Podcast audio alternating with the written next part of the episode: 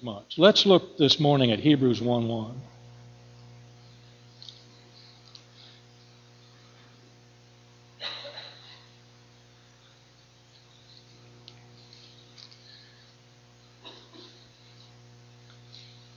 The first word in this sentence, God, who at sundry times and in diverse manners spake, God spoke, in times past unto the fathers by the prophets hath in these last days spoken unto us by his Son.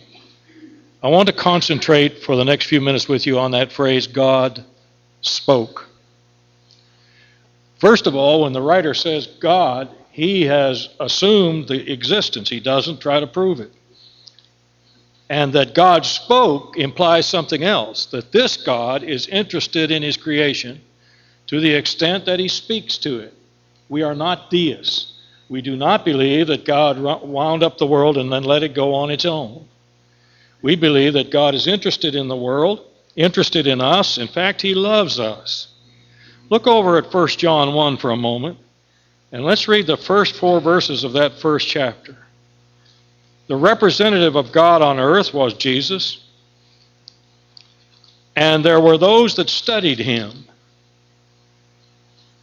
And here the, John the Apostle writes, That which was from the beginning, not in the beginning or at the beginning, he just existed from the beginning, which we have heard, we listened to him, John says, which we have seen, uh, uh, seen with our eyes, we saw him, he's living, he was living, looked like a human being to us, which we have looked upon. You might want to make a note to yourself, that means they studied him.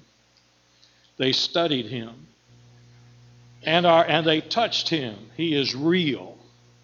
This one in the flesh is a real being, and yet he's God in the flesh. And our hands have handled of the word of life, for the life was made known, and we saw it.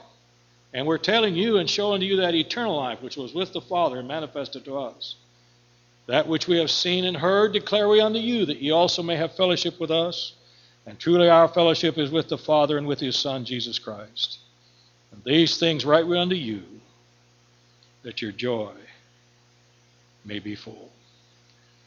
God spoke. God exists, and the second word implies that He loves His created beings. God spoke. And God will give us anything we need to be in fellowship with Him. The one thing we needed more than anything else was a Savior. When you read the book of Job, you can begin to feel sorry for that ancient gentleman, that patriarch, because he didn't know what happened.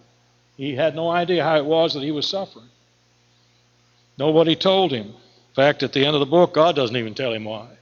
But we know that Satan accused God of being unrighteous because he protected Job. And God said, You can touch him, but you cannot kill him.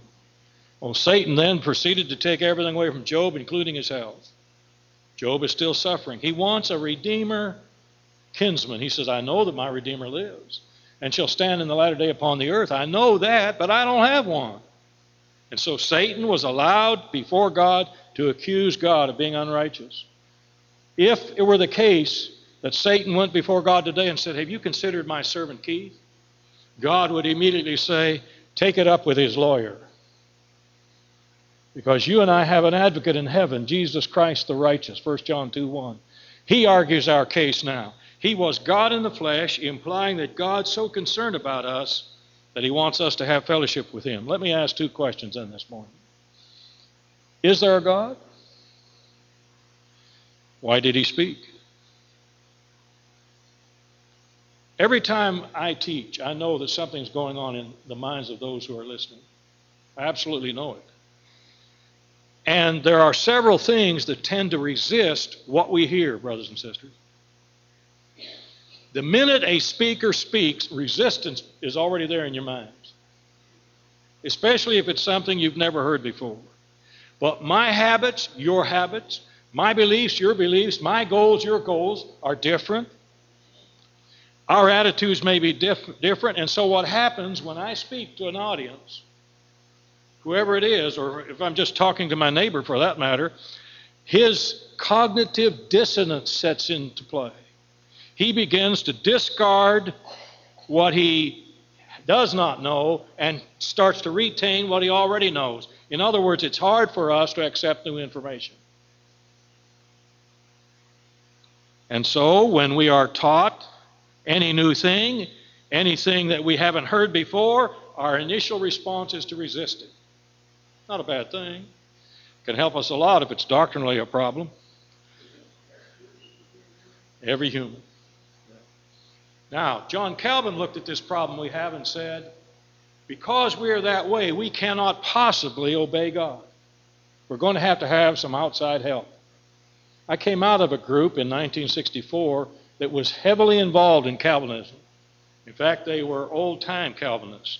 Nothing happened unless God caused it. Henry, you think I could get a glass of water? Thank you. Nothing happened unless God caused it. Uh, we had a preacher one time debating one of these Calvinists, and the Calvinist stood up, put an apple on the dais, and said, God did from all eternity command that I eat this apple. He made it predestined. I'm, with that, the gospel preacher jumped up and ate the apple. But we do have this problem in us of resisting. So John Calvin said, the only way for us to obey the gospel is for the Holy Spirit Himself to touch our minds in such a way that it makes it ready for us to obey the gospel. And you know what, brothers and sisters? I'm starting to hear that among us now. That God does this for us. If God does it for us, why did He speak to us? You see, He spoke to us and gave us the chance to do one of two things resist it or obey it. Another thing happens.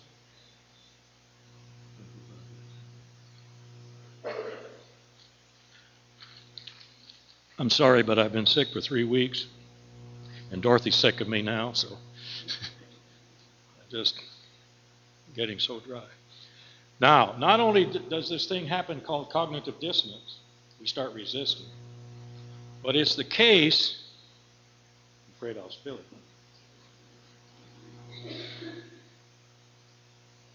You hear about that fellow that taught a lizard to stand on his hind legs? Was the first stand-up chameleon. That's what I'm being. The, a number two thing happens. First of all, I tend to resist the truth if it's something I haven't heard before. Then, second, I will involve myself in selective exposure.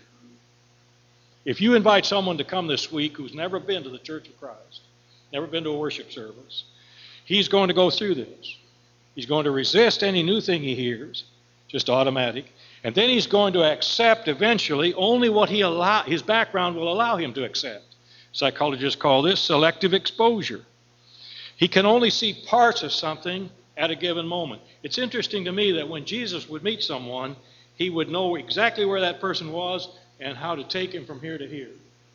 You remember when he met the man we call Peter? His name was Simon when Jesus met him.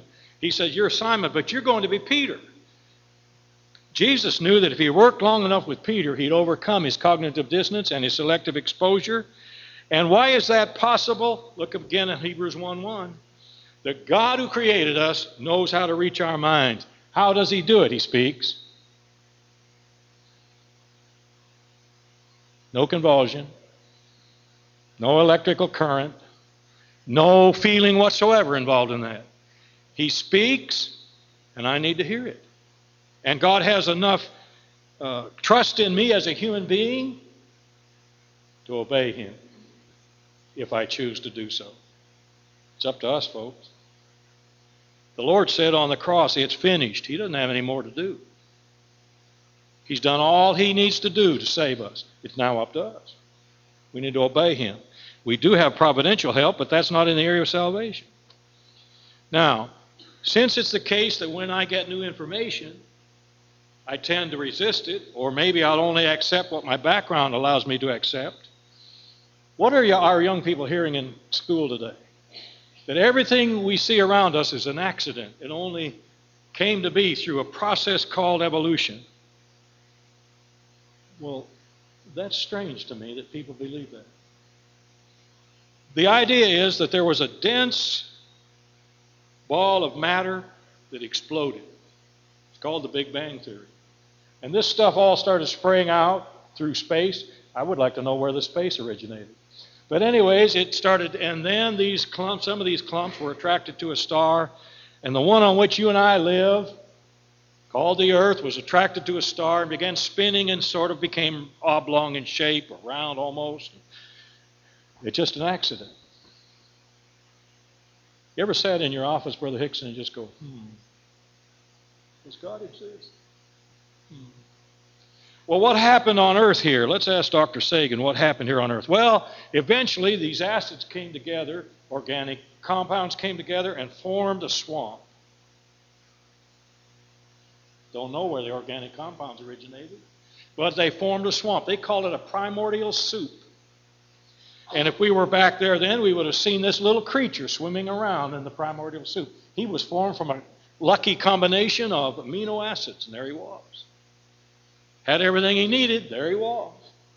But one day, this fellow started to desire to get out of that soup, and so he crawled up on the land, and for millions of years rolled around on the land and formed little warts under his tummy, and then all of a sudden they became legs.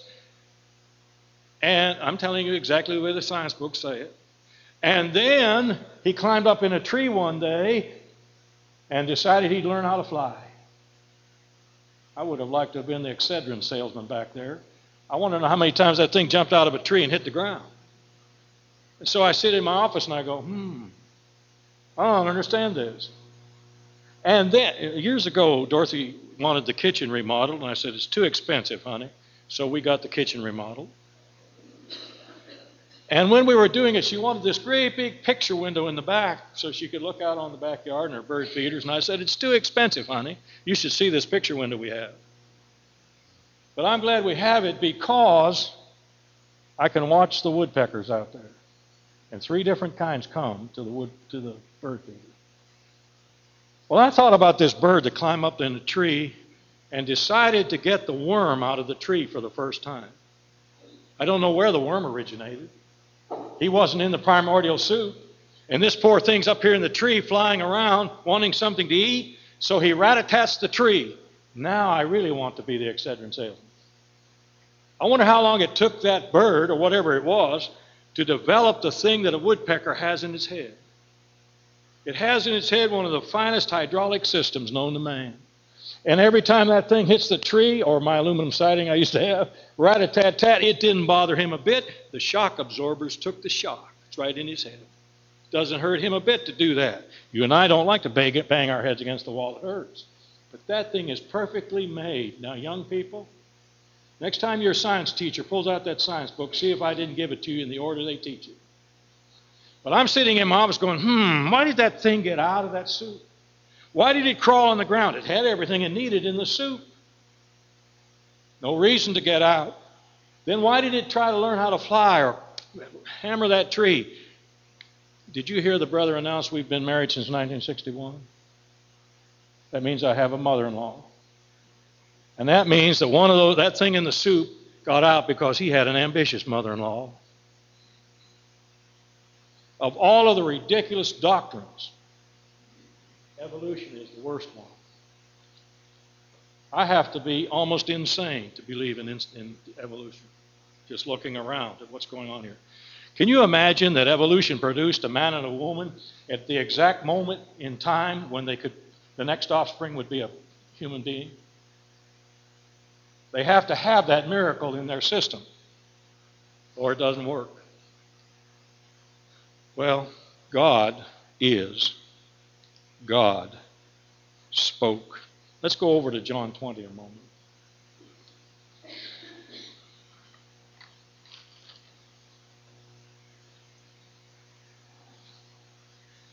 Brother Hickson, would you read 25 through 27, please? John 20, 25 through 27.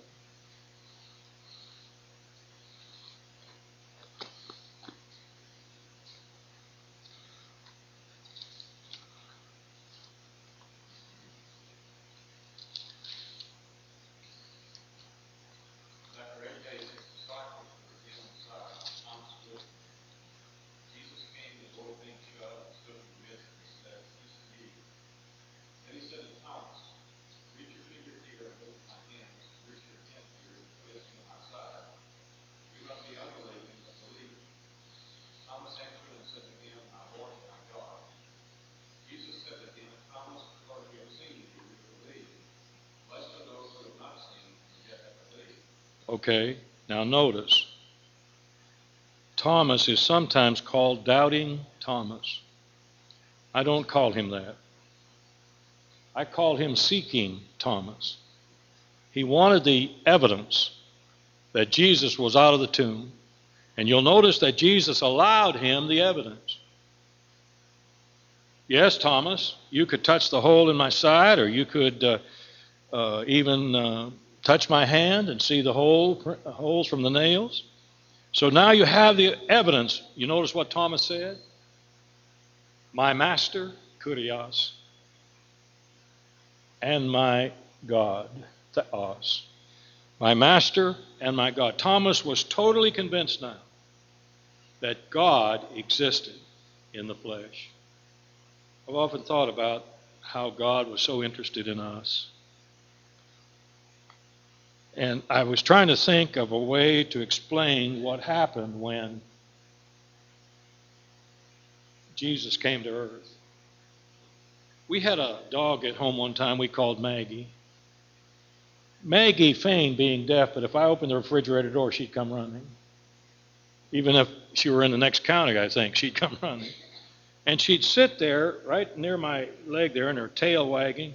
Psychologists say she's submitting to the alpha male there. That's what that is, not love.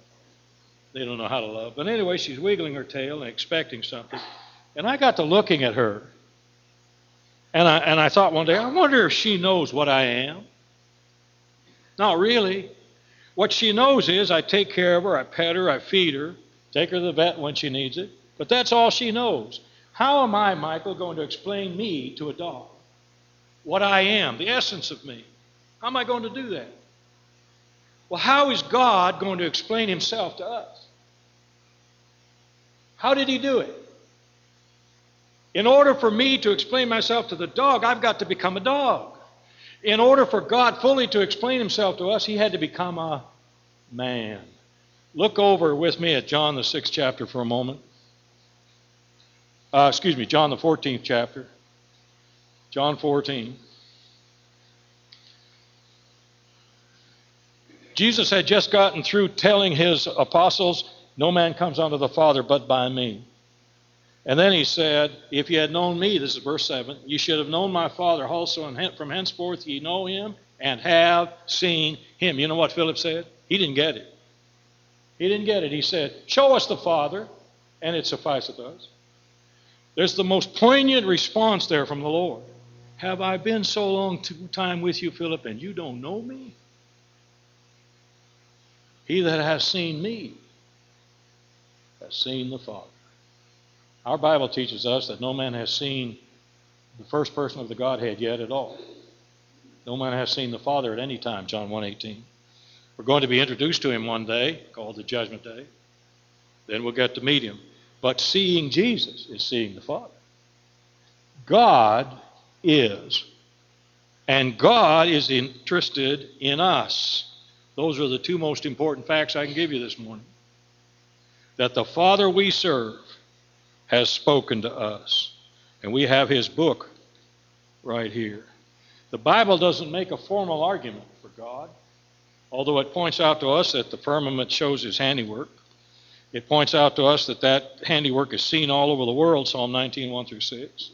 We're told that the universe itself can show us his power. But none of that shows us God unless we know about God by revelation. We'll just think some power did it. We won't know who He is. God didn't leave us in the dark there. He told us exactly who He, he is, and then He sent His Son to show us who He is. And so this God has spoken. I want to make one more point before I move on and ask why He spoke. I want to know how the first man knew there was a God.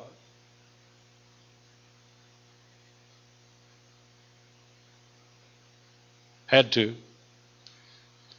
When Moses wrote Genesis 1, he said nine times something that left to himself without any inspiration from God, he could not have said. He lived in a time when the gods that were taught in the Egyptian hierarchy were arbitrary pe- uh, persons in the system they taught. And those gods were like human beings, and they hated and they were jealous, and, and everything was they did was bad for man. And yet Moses, nine times in Genesis 1, says it's good. It's impossible for Moses, left to himself in that culture, to write that. And when I look at Genesis 1, it excites me to know somebody outside was telling Moses what to write. The God of heaven told him. Close your Bibles a minute, if you would.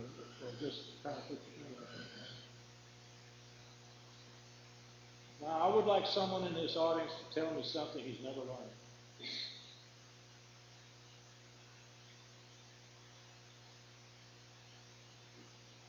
You're awfully quiet in here, didn't it?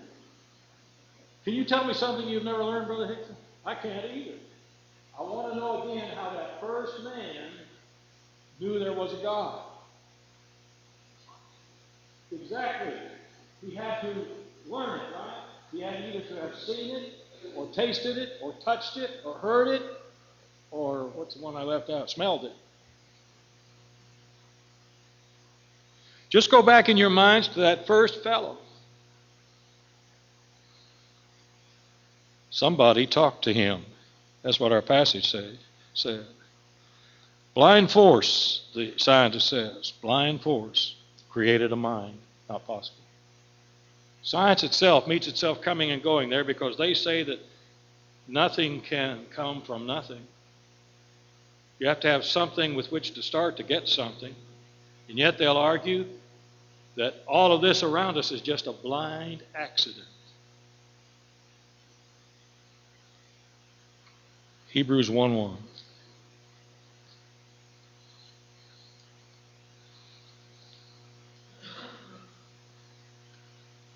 It's been my privilege for 30 years to teach classes at the Memphis School of Preaching.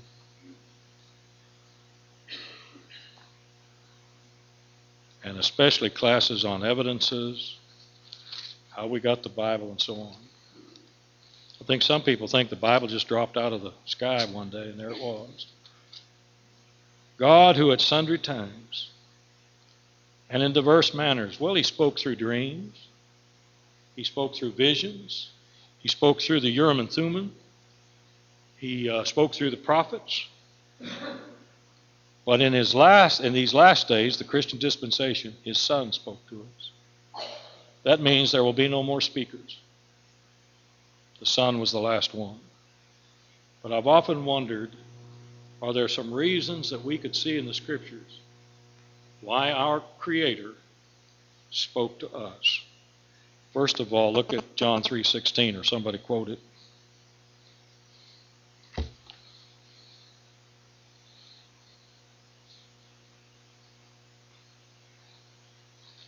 Anyone, please.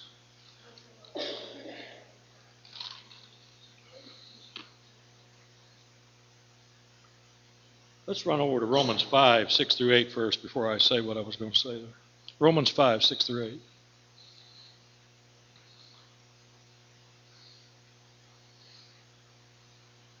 In 6 it says, when we, when we were without strength, what did Christ do? What did he do?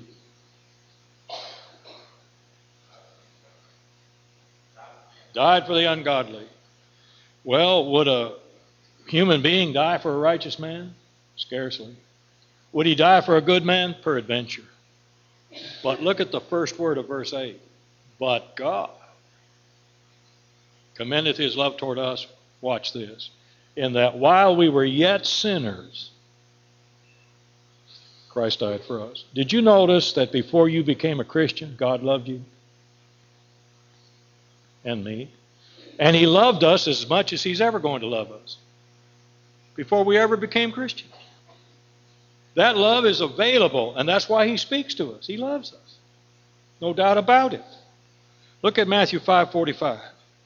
Does he make his rain to fall on the just and the unjust? And so on. So he loves everybody, but he loves his creation to the extent that he will do anything he can to save it. And one of the things he did was to send his son. But He made us in a very unusual way. He made us in such a way that to ensure that we really love Him, we can do it voluntarily. It's not forced love that we must return. It's love responding to His. We love Him because He first loved us, all right? So that love caused Him to speak to us, to send His Son, to let us know what His will is. But He especially loves the household of faith, 1 Timothy 4.10. His love re- provided for the fact that we could reject. Otherwise, it's not real love. I don't suppose when you were dating, you grabbed each other and slapped each other around and said, You better love me or else, did you? You wanted that voluntary response. That's what he wants. He wants from me a voluntary reaction to his provided love. If you don't under, don't believe that, just read the book of Hosea. And see the picture of God's love as Hosea takes care of Gomer and Gomer turns out to be a harlot and everything else that's bad. And so, not even knowing that her husband is taking care of her. And that may be like a lot of us. We're out here playing around in the world and forget that somebody's taking care of us. He loves us.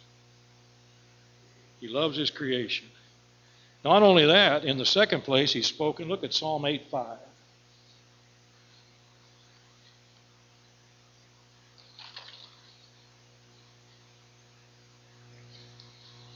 Someone, please.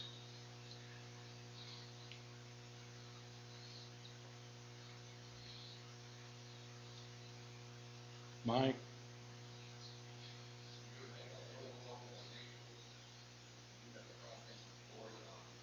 All right, now man is made a little lower than the angels. Now I want you to underline that word lower and put lower as to space, not lower as to character or essence. We're down here, they're up there, is the point. He put us on the earth. We're not up there with the angels, but that has nothing to do with character. And then he says he crowned man with glory and honor. When Adam was created, he was sinlessly perfect.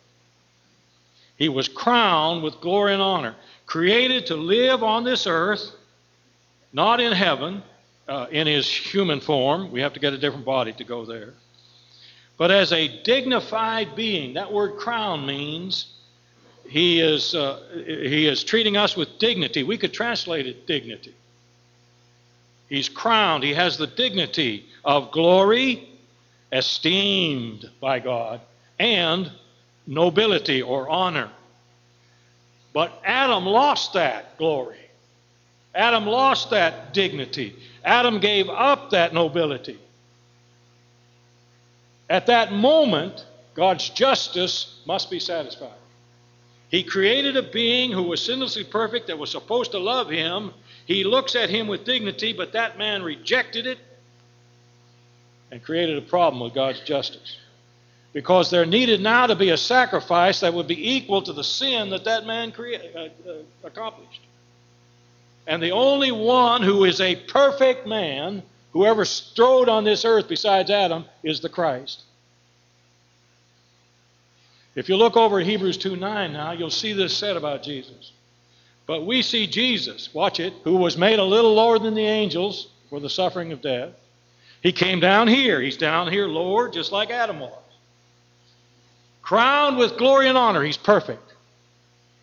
He's dignified and noble. He's perfect. He's not talking about the fact he went back to heaven there. He's talking about the fact that Jesus was perfect, that he, by the grace of God, should taste death for every man. God speaks to us because He treats man with dignity. He wants us to be like that. You know, I meet so many people. Dorothy can tell you they're at our kitchen table all the time, counseling. I don't know what's going on in our society. Maybe somebody could help me here. But I'm meeting more and more depressed people, melancholy people, nostalgic people, people who are hurting, and so on. Well, if I'm a child of God, I ought to stand up straight, button my vest, pop my buttons, and be so glad that I am one of God's dignified, noble, esteemed creatures. And I retained that, or recaptured that, in Christ, Ephesians 4.24. In Christ we are created after God in all true holiness.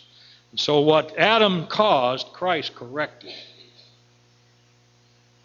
Incidentally, if God looks at me as nobility, then I ought to look at you that way. God spoke also because we need to know ourselves. He Not only loves us, treats us with dignity, but we need to know ourselves. I was talking to a young man one day and I said, How are you doing? He said, Oh, I'm still trying to find myself. I suggested he look in the mirror. I could see him right in front of me. What is that nonsense of finding yourself going on in our society? It's not what Jesus taught. Jesus said, You forget about yourself, deny yourself. Trying to find myself. Isn't that strange? He never find himself. Look at Jeremiah 10 23. He can't do it. Oh Lord, I know that the way of man is not in himself. It's not in man that walks to direct his own steps. You can't find yourself that way. If you'll lose your life, you'll gain it. Isn't that a paradox? It's what he taught. You deny yourself, then you can be my disciple. I have to hear about that fellow sitting in the worship service. And the preacher said something, and he jumped. The fellow jumped up and said, "Eureka! God bless you!" And on the way home, his wife said, "What in the world happened to you this morning? You never do that in worship." He said, "Oh, I know. I just forgot myself." That's exactly what we should be doing. And finally, this morning, if he hadn't spoken to us, we would have never known what he wanted us to do. And we must do his will. Look at Hebrews 10:10.